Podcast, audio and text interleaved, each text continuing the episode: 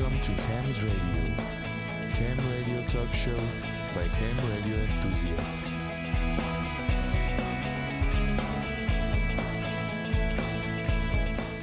皆さんこんばんは。ハムのラジオの時間です。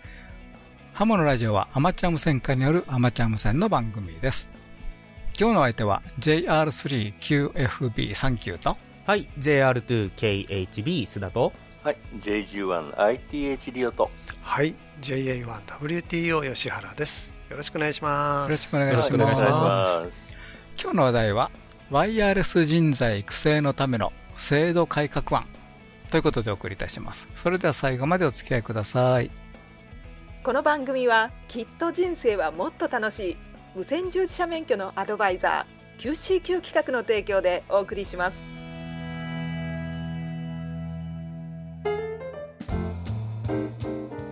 はい、11月16日という日なんですけども、これ日本のアマチュア無線界にね衝撃が走っているということでね、まあ衝撃というのはまあ悪い意味じゃなくていい意味と取っていただいた方がいいと思うんですよね。で、この最近ねワイヤレス人材の育成のためのアマチュア無線の活用等にかかる制度改革案というのがね出てきてまして、まあそれに対する意見募集ということが公表されたと。はい。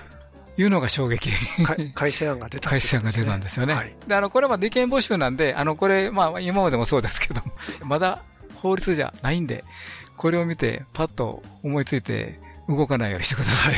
はい。で、今回はね、その内容をね、ちょっと見ていきたいなと思います。はい、で、内容なんですけども、まあ、先ほど、たらたらと、お題目と唱えましたけど、検索エンジンでね、もう総務省、ワイヤレス、この二言を入れるだけでね、先ほどのワイヤレス人材育成のためのアマチュア無線の活用等に関する、かかる制度改革案に対する意見募集というページがね、上の方に出てきます。出てくるんですね。はい。もうかなりの方がね、もう検索してるんですね。してるという感じですけどもね、はい。一応エッジと、クロームの方で、両方ともこの二つをすれば、上位にはまあかなり出てくるのを確認しましたって。はい。はい。まあ、それだけ結構注目されてるということですね。はい。はい。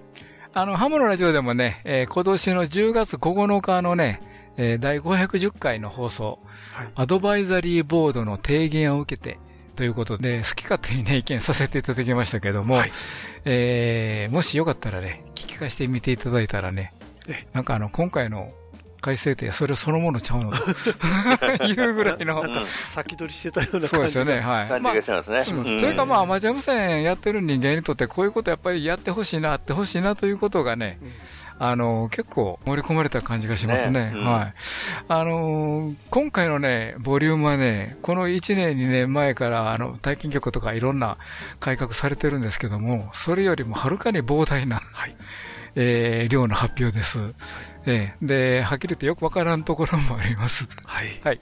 資料が140ページぐらいあるんですよ。そうなんですよ。150ページでした。150ページでした。うん。だから読むだけでも大変ですけれども、はい、読むことで非常に得ることが多い。十分に価値のある内容だと思いますね。ね、価値あると思いますね。はい。はい、今回の改正でされる、特に手続き関係ですね。うんで、デジタル化ということで推進されているのが大きいです。はい。それから、免許手続きの迅速化という話もね、皆さんも期待してると思うんですけどもね、それの、簡素合理化に対する、例えば我々申請者の方のね、負担軽減。はい。から、申請処理期間のね、やっぱり短縮をしたいと、いうのがありました。それから、行政のね、効率化という、今回の改正でね、盛り込まれてると。うん、やっぱりこの中ではね目を引いたのが行政の効率化とかね、そうですね、行政のコストとかね、うん、に言及してるわけですよ、うん、で今まで行政でどの、機関を捉えてもこんなこと言ったとこないですよね。そうですよね。そういう面では非常に画期的な内容かなと。そうですね。には推測されます。はい。まあ、現実はパブリックコメントを経て、最終ね法律になる時がどうなるかと、まあほとんどまああんまり変わらないということが多いんですけれどもね。はい、まあ修正される部分もありますので、まあそういうものを含めて、期待をして。まあ、今日はちょっとね、その内容の一部をね、ご紹介したいと思いますのでね、最後までお付き合いください。はい。無線従事者免許のアドバイザー QCQ 企画では、アマチュア無線技師と陸上特殊無線技師の養成家庭講習会を本州全域と九州エリアにて実施しています。専任の講師が懇切丁寧に講義を行いますので、どなたでも安心して講義に挑んでいただけます。皆様のお近くで開催される講習会をご確認いただき、ぜひ受講をご検討ください。詳しくはウェブで QCQ で検索。はい、ということでね、今回のね、開催のポイントをね、見ていきたいと思います。資料はね、先ほどちょっと言いましたようにね、総務省、Y ですか。うん、もうこの二言を入れればね、ワイヤレス人材育成のためのアマチュア無線の活用のところにかかる制度改正案に対する意見募集。はい。と出てきますので、はい。で、今回、放送はですね、別紙2という中にね、この制度改革案についての概要というのがありますので、これを中心にしてね、お話ししたいと思います。はい。ということでね、今回何個かにかいつまんでお送りしたいと思いますけども、まあ、最初にまずアマチュア無線とかね、こういう電波の楽しさを知る、学ぶ体験機会を、機会とかね、活用機会の拡大ということでね。で、まず最初のその中の1番目なんですけども、アマチュア無線の体験機会の拡大ということでね。はい、で、今まで体験局とかね、南東外局とかそういうものでスタートして、たんですけども、これに対してね、すべてのアマチュア局で体験が許可されると。はい。いうことで、前にご家族で免許を持っている方がいらっしゃれば、3シートやったっけな、はい、うん、までならば、体験 OK よとか、うん、ありましたけど、まあ、それを、まあ、いろいろと、まあ、試行錯誤、ね、総務省もされて、うん、まあ、これならもう全部やっちゃえと。はい。うん、まあ、ね、簡単な話。うん。で、ただ、体験に関してね、ルールはね、基本的には変わってないので、まず免許を持ってない方がね、体験するに際したら、連絡の設定終了ですね、はい。これは必ず免許の持ってる方がすると。そういうことですね。うん、これは、絶対必要ですね。変わりません。はい。はい。で、モールス通信はダメよというのは、これはそうなんですよね。本当はできると面白いんでしょうけど。はい、そうですよね。それはダメよということになってます。はい。で、この時ね、盛り込まれているのがね、ちょっと明文化されているというのかな。はい。監督者である有資格者ですね。うん、その方が、無資格者が無線技術に理解と関心を深めるとともに、無線設備の操作に関する知識や技能を習得できるよう、適切な働きに努めると。いうことが追加されたんですよね。はい。うん。だからまあ、一回、アマチュア無線やってみひん？うんうん。ちょっとやってみるわ、というんじゃなくて、やはりそれをやるということ自体の目的？そうですね。目的、うん、それから、ね、その責任ですね。そうですよね。を明確にしたということですね。そうですね、はい。はい。ということですよね。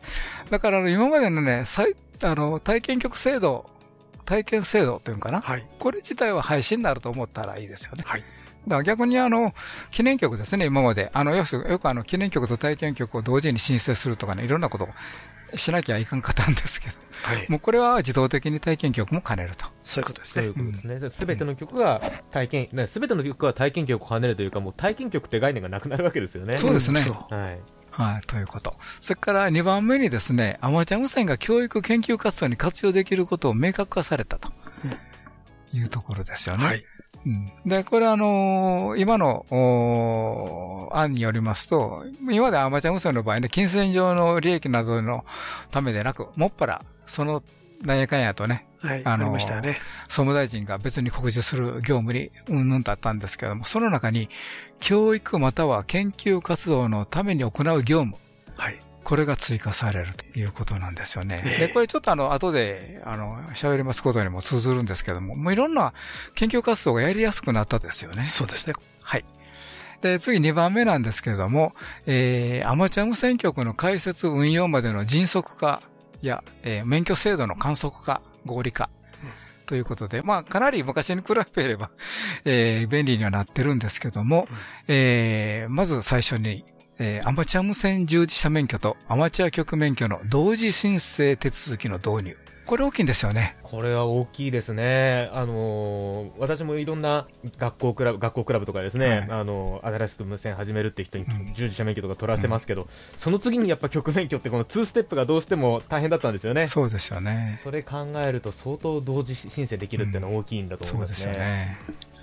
いわゆる免許申請という意味では、従来より2つの免許の申請はいるんですけれども、従事者免許証の申請書と無線局、免許申請書の様式に同時申請欄が加わると。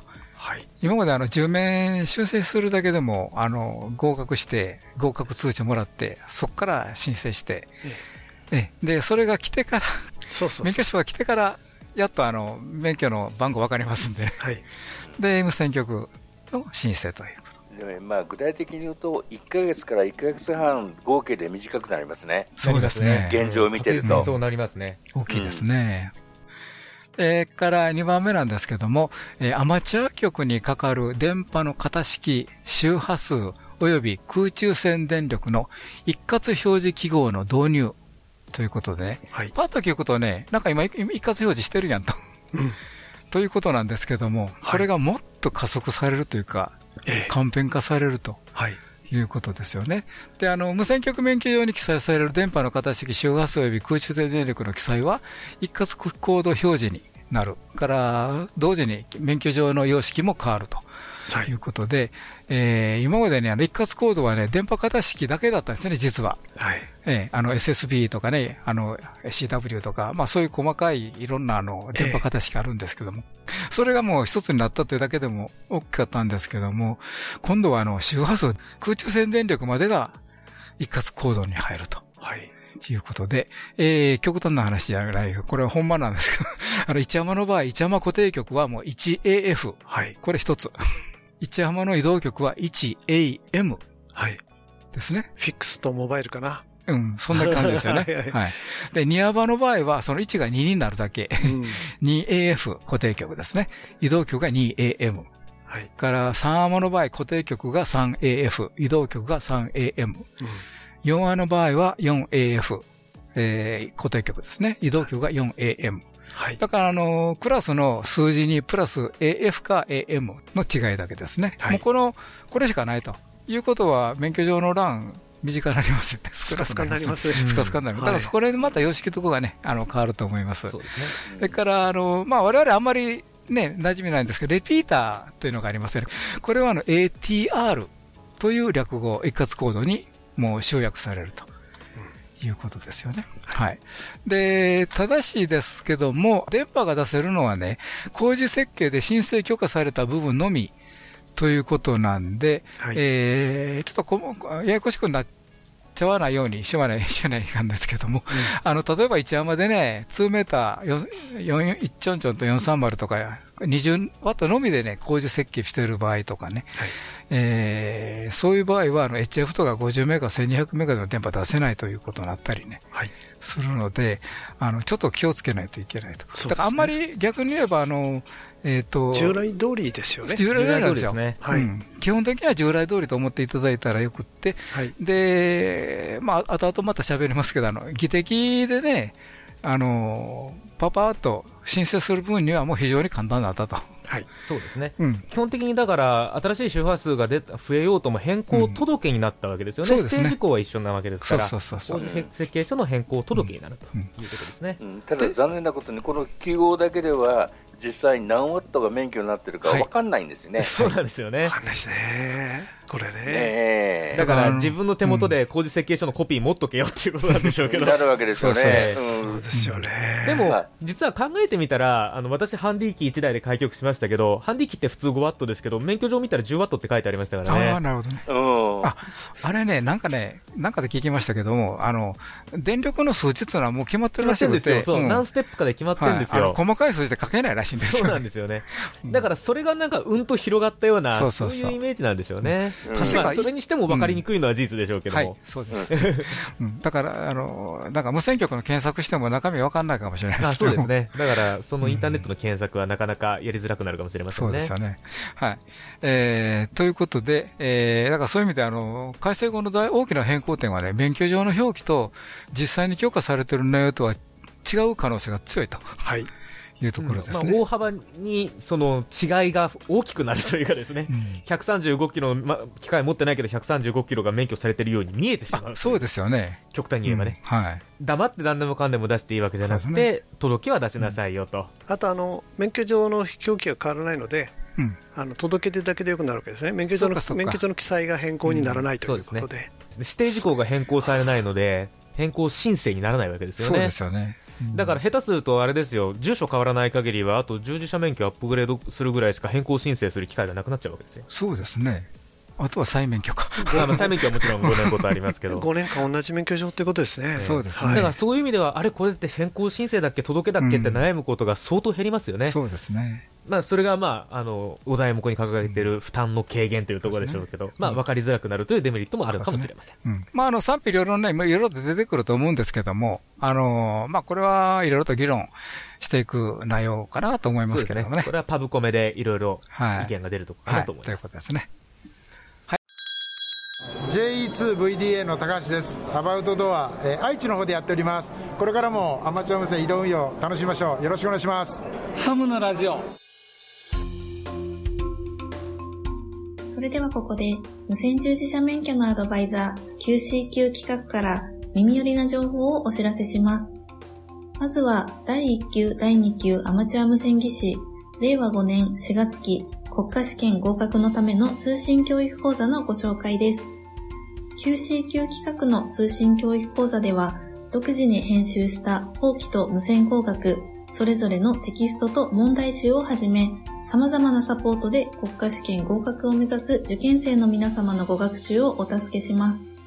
まず、問題集を一通り学習できたら、本番さながらの試験問題を体験できる模擬試験問題に挑戦です。模擬試験問題は約3週間に1度のペースで、計5回にわたってお送りいたしますので、お忙しい方でも計画的に学習を進められますね。インターネットの受験生専用サイトには、無線工学重要公式集や試験に出やすい電波法令集などを掲載。わからない問題があれば、質問フォームからいつでも何度でもご質問いただくことができます。専任の講師が皆様からの質問を一つ一つ丁寧にお答えしますので、ぐっと理解が深まります。ぜひご学習にお役立てください。第1級第2級アマチュア無線技師令和5年4月期通信教育講座のお申し込みは12月末まで。 QCQ 企画の通信教育講座で上級ハムを目指しましょう。気になる方は QCQ で検索。無線従事者資格を取得したいけど一人で勉強するのは不安、そんな方には QCQ 企画の養成課程がおすすめです。まずは養成課程 e ラーニングをご紹介します。講習会会場が遠い、講習会日程が休みの日と合わないなどお困りの方はいませんか？養成課程 e ラーニングはインターネット環境とパソコンやタブレットがあればいつでもどこでも学習することができます。講師の講義動画と確認テストで全く知識のない方でも理解が深まりますし、講義動画は繰り返し何度でも視聴することができるので復習も楽々。わからないところは質問フォームからご質問ください。講師が丁寧に回答させていただきます。最後の修了試験はお近くのテストセンターで受けることができます。テストセンターは全国に300カ所以上。パソコンやタブレットでの学習が終わって最短3日後にはテストセンターで修了試験の受験ができるようになるので、学習スタートから試験までサクサク進めます。養成課程 e ラーニングは第4級アマチュア無線技師第2級第3級陸上特殊無線技師を実施中です。もう一つは養成課程講習会。養成課程講習会は各地で実施中。講師が丁寧にご説明しますので、初めての方でも安心です。直接講師に質問ができるし、同じ資格の取得を目指す仲間と一緒に勉強できるのは講習会だけ。なお、教室内の換気や消毒液の設置など、感染症対策も講じておりますので、安心してご参加ください。お友達同士で、職場の仲間とご家族で講習会に参加してみませんか？養成課程講習会は第3級第4級アマチュア無線技師第2級第3級陸上特殊無線技師を開催中。開催日程や場所はホームページで見ることができます。新しい日程も続々更新中です。ホームページからの資料請求も受けたまわっております。お気軽にお申し込みください。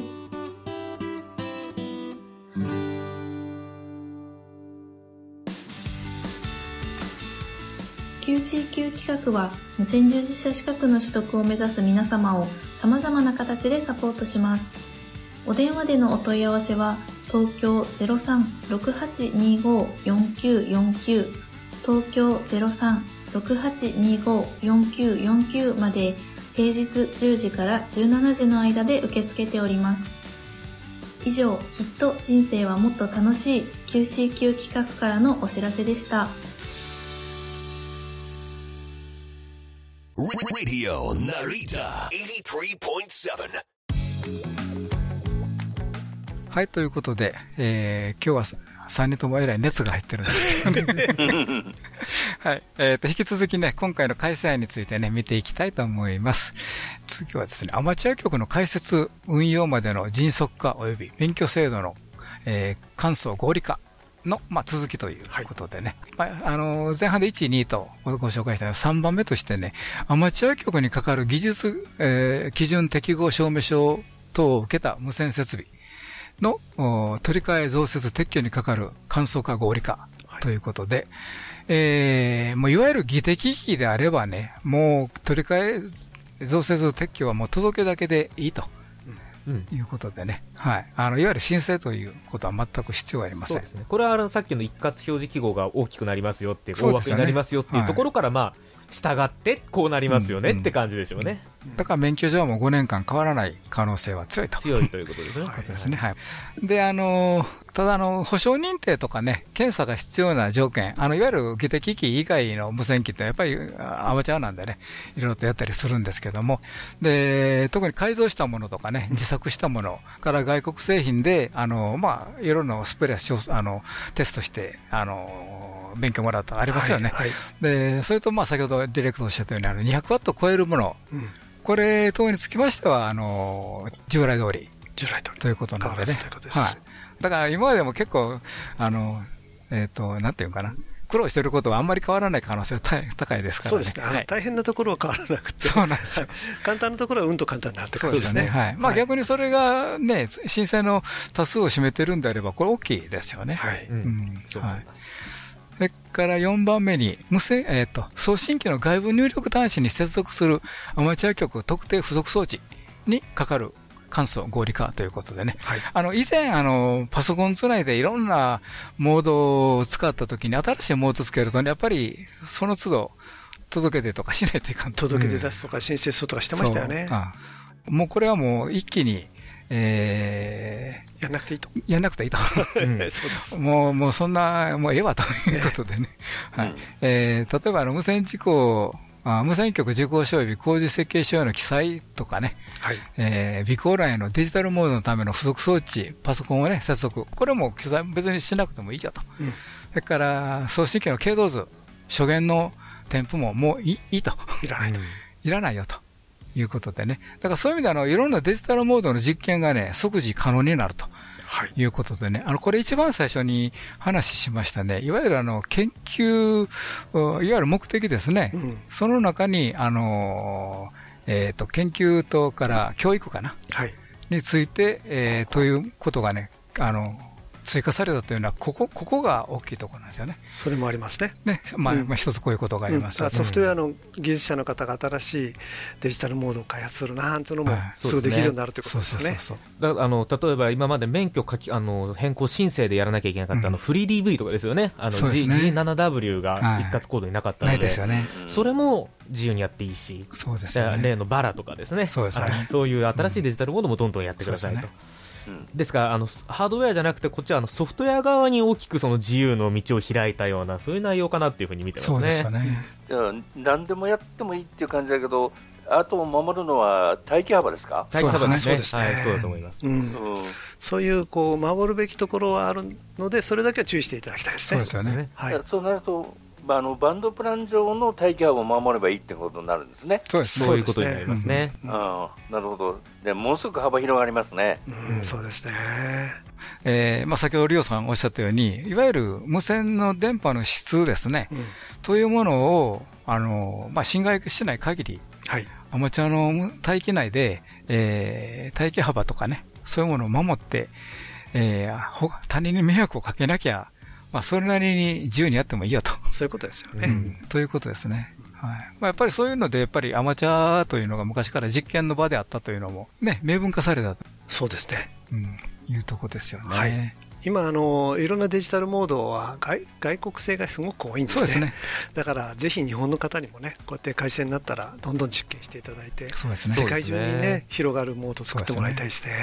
この番組でもいろんなデジタルモードを紹介してますけれども、うん、どんどんその放送を聞いたそばから実験していただくことが可能になったと。そうですよね。そういうことですよね。はい、続きの5番目なんですけれども、アマチュア無線の初心者とかライトユーザーにとって見やすく分かりやすい免許申請書等の、特例様式が導入されるというところで、はい、で、このライトユーザーというのがね、うん、空中静電力 50W 以下の適合表示無線設備のみを使用する、移動するアマチュア無線局を開設運用する個人、はい、ということなんで、なんかこれ結構の方がかなりの割合を占めると思いますね。なると思います。うん、だから基本的には、4アマ3アマで50ワット以下の適合、いわゆる議的機ですね。はい。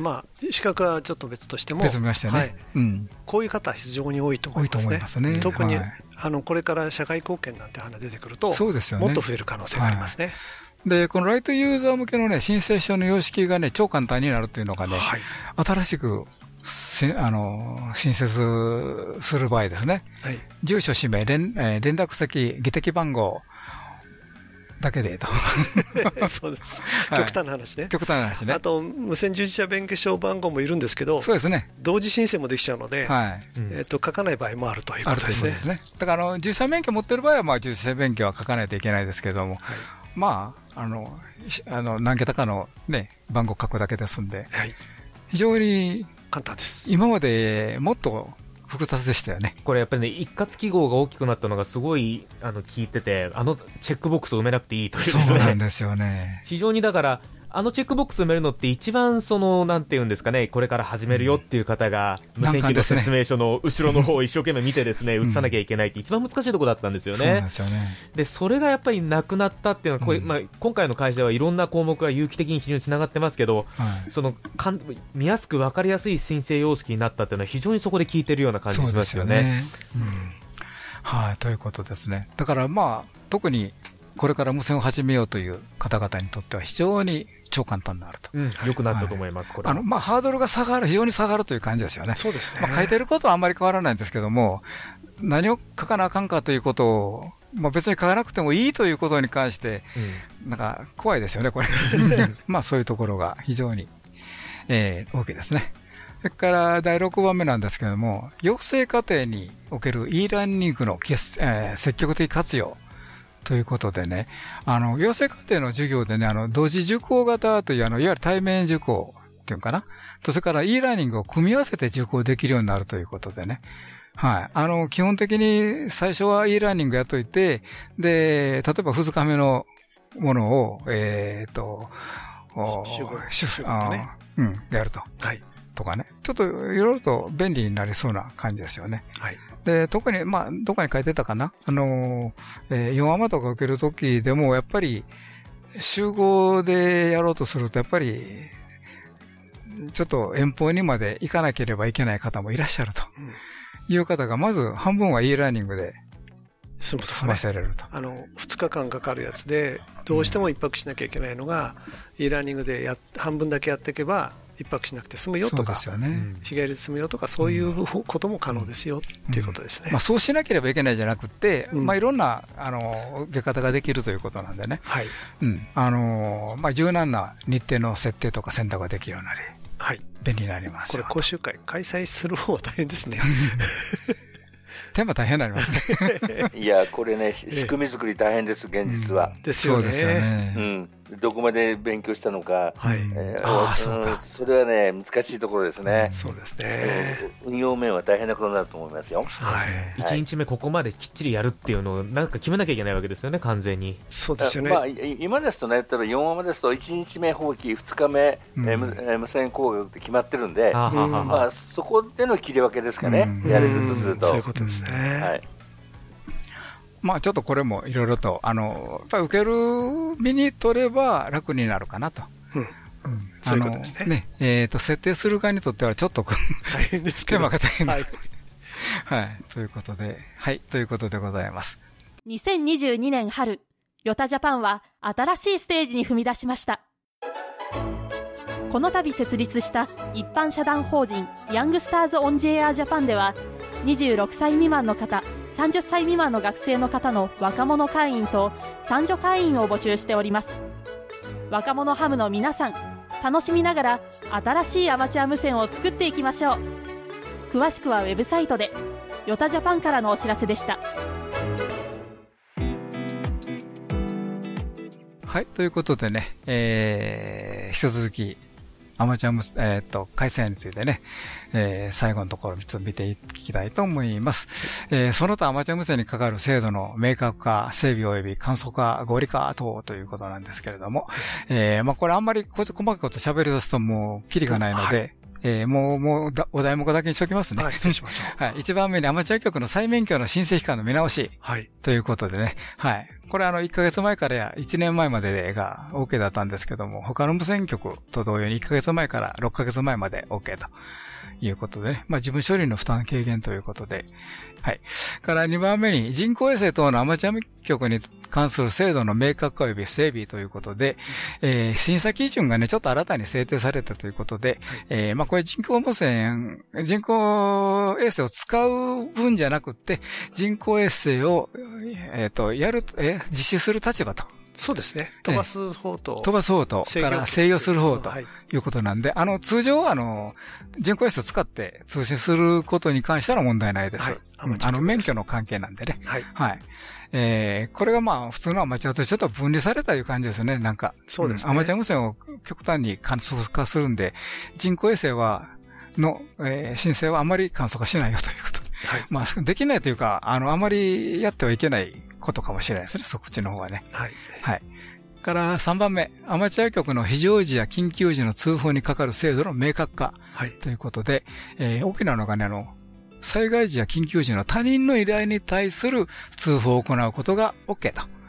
はい。いうことでね。はい。だから、誰それ先生が何の薬足らんから持ってこいと言うとると、伝言してもいいと。そういうことですよね。そういうことですよね。非常通信時だけですけどね。そうなんですよね。はい。はい、普段やってはいけないですよ。普段はダメですけど。はい、はい、はい、はい。ということが盛り込まれている。そうですね。例えば、誰々さんの安否を確認したいんだけどっていうふうに言われたときに、それを通報することができるってことですね。そうですね。はい。まあ、具体的な話ができるということですね。そうですね。から4番目、アマチュア業務に使用する電波の形及び周波数の使用区分の簡素化合理化ということでね、はい、バンドプランのね、簡素合理化ということがありますんで、もう今日はもう語り尽くせないと思うんですけれども、いわゆる周波数の中のいろんなちょこちょこっと周波数のね、帯域とかもね、ちょっと変わってるんですよね。CW の幅がちょっと、ありますね。前後したりね。はい、まあ、そういうのがあるんで、それちょっと細かいところなんで、もう今回はもう喋れないんですけども、はい、そこの中に入ってます。で、まあ実際、一番僕らが嬉しいのは、7メガの、704、7074問題かな。7041問題ですね。7041問題か。はい。あれが、なんか知らんうちに解消されてしまったという。解消されてしまう可能性があるということですよね。しまう可能性がある。これ電波法がね、施行してなければダメですけれどもね。はい。はいはい、まあ、どっかの団体に預けられたことが、何もしないうちに治っちゃったという。なんかなし崩しでね、はい、終わっちゃう、解決しそうな気がしますね。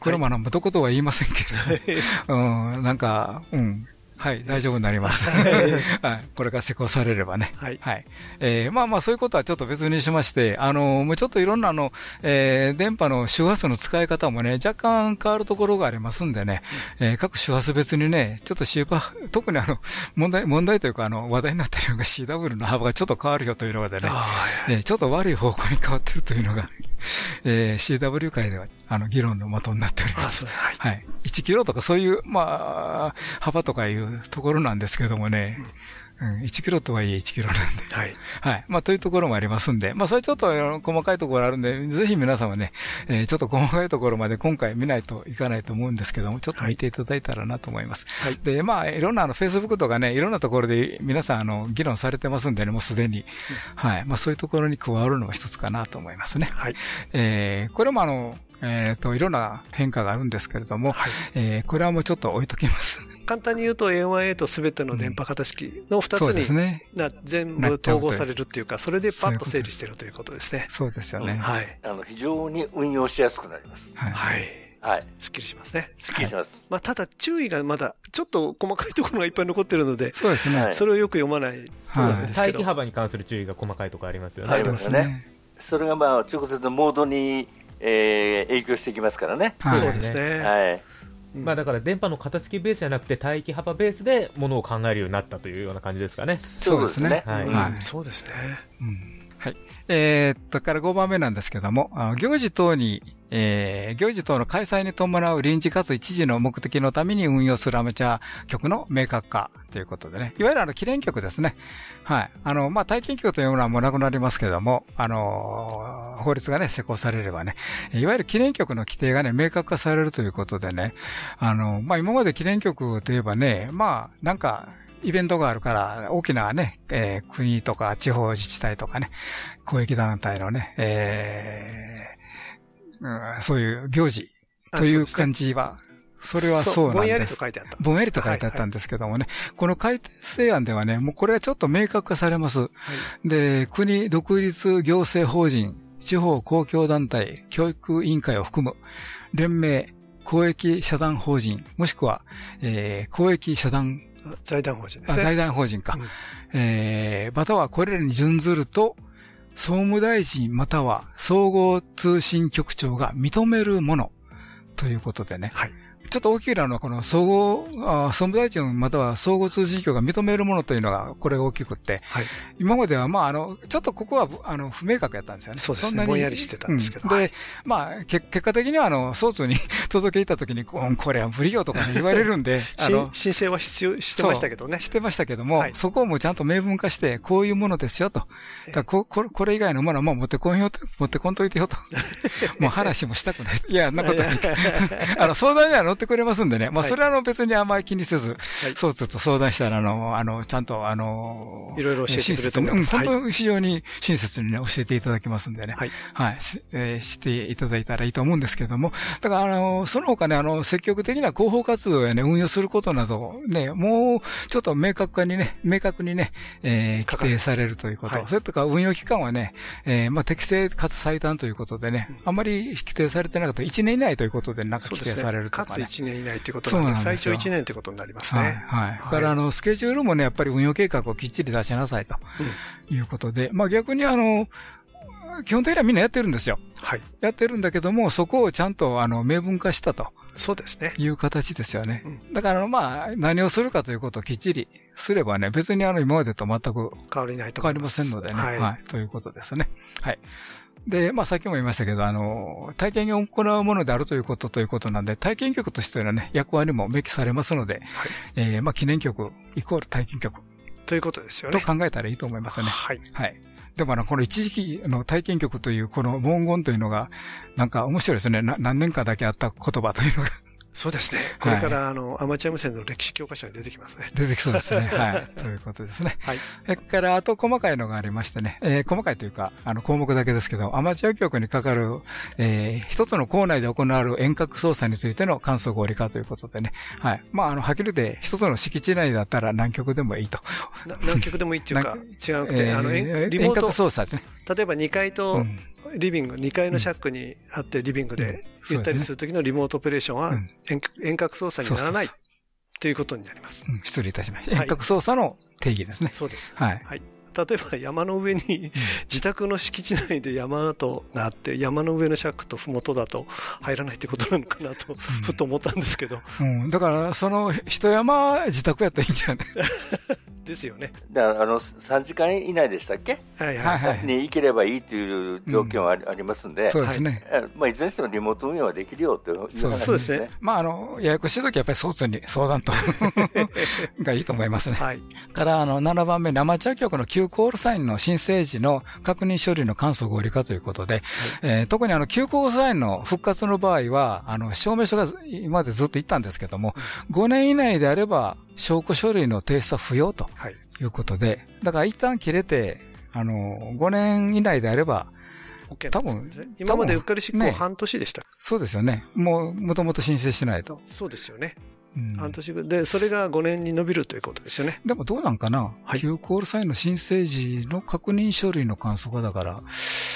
だから今までうっかり書類、うん、うっかりこう何執行した後に、うん、例えば1年経ってまた再開しようと思った時には、うん、なんかそうですね、同じコールサイン、うん、同じコールサインで復活しようと思ったらなんか証明書が必要だったの、それがこれが5年以内なら大丈夫とはなら OK よと、うん、だから誰かさんに再免許されない前なら大丈夫ってことってことなんだろうかなと思いますけど。から8番目にアマチュア無線遮断局のいわゆるゲストオペレーター制度の規定の明確化ということで、外国の免許を持っている方はね、遮断局を運用する際あらかじめ登録しなければならなかったんですけれども、免許人の監視下であれば適用できるように改正、運用ですね、運用できるように、運用できる改正と、はい、いうことですね。はい、だから特に万博とかでの記念局運用で外国の方が来られた時に、はい、免許持ってるよとゲストオペでやっていい？いいよってことになるわけですね。昔ならね、免許一日来るから、うん、じゃあ免許の書類ちょうだいって提出してたものが ね、その場でできちゃうということですね。はい。はい、から9番目にアマチュア局の周波数測定装置にかかる規定の整理ということでね、うん、アマチュア局の周波数測定装置ですね、無線局事項所有工事設計書の記載について規定を整理したということで、はい、まあ現在の規定の変更ではないんですけども、わかりやすく改正するということでね、はい、まあそんなとこですかね。はい、はい、まあ、今回のね、改正の概略ということでね、はい。詳しくは、総務省、なんだっけ自分で言った時なら。ワイヤレスですね。はい。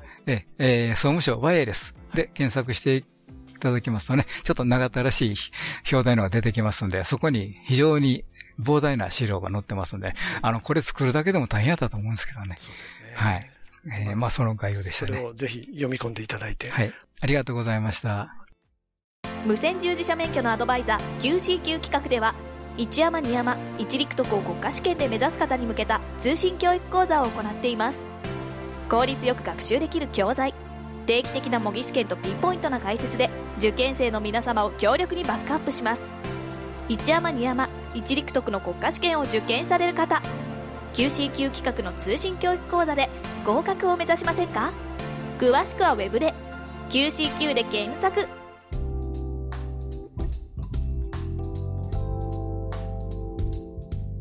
はい、今日の番組いかがでしたでしょうか？はい、はい、今日はちょっと膨大な話をしてしまったんで、はい、喋ってる人間もまだよく分かってないところがあります。うん、なんせ中身が濃いというか膨大なもんですからね。そうですね。膨大な上に全てが絡み合ってるんですよ、これ。そうなんですよ。だから法律一個一個読んでいくとすごいわけわかんない感じになっちゃうんですよね。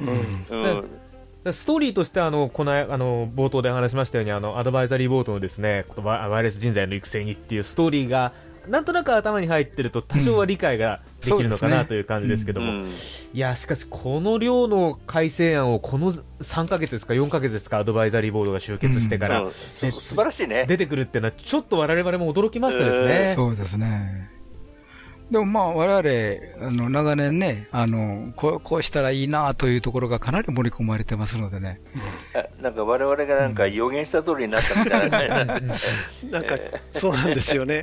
あの時は好き勝手で喋ってたはずなのに、はい、ただ今回は今までと違って本気だねっていうのは感じます、うん、はい、そうですね、うん、だからやっぱり我々もその本気に応えていろんなところでね、アマチュア無線の人材育成のために使ってあげる、教育に使ってあげるってことをどんどん考えていかなくちゃいけないですね、うん、そうですね、うん、はいはい、まあ、これから期待しながら、実際の法律がいつ交付される か、はい、楽しみにしたいですね。向けてパブリックコメントを出しつつ、意見を出しつつですね、はい、はいはい、ありがとうございました。はい、ありがとうございました。ハムのラジオでは皆様からのお便りを募集しております。どうぞお気軽にお便りをお送りください。どんな内容でも大歓迎です。ご意見、ご感想、お叱り、雑談、無線以外の話題でもお寄せください。お便りの先ですけれども、ham@hamsradio.net、ham@hamsradio.net、こちらの方にお送りください。またホームページにありますメールフォームからもね、お送りいただけますので、ぜひぜひお送りください。今日はどうもありがとうございました。今日のお相手は JR3QFB39 と、はい、JR2KHB 須田と、はい、JG1ITH リオと、はい、JA1WTO 吉原でした。また来週お会いしましょう。はい、73さよなら。この番組はきっと人生はもっと楽しい無線乗自社免許のアドバイザー QCQ 企画の提供でお送りしました。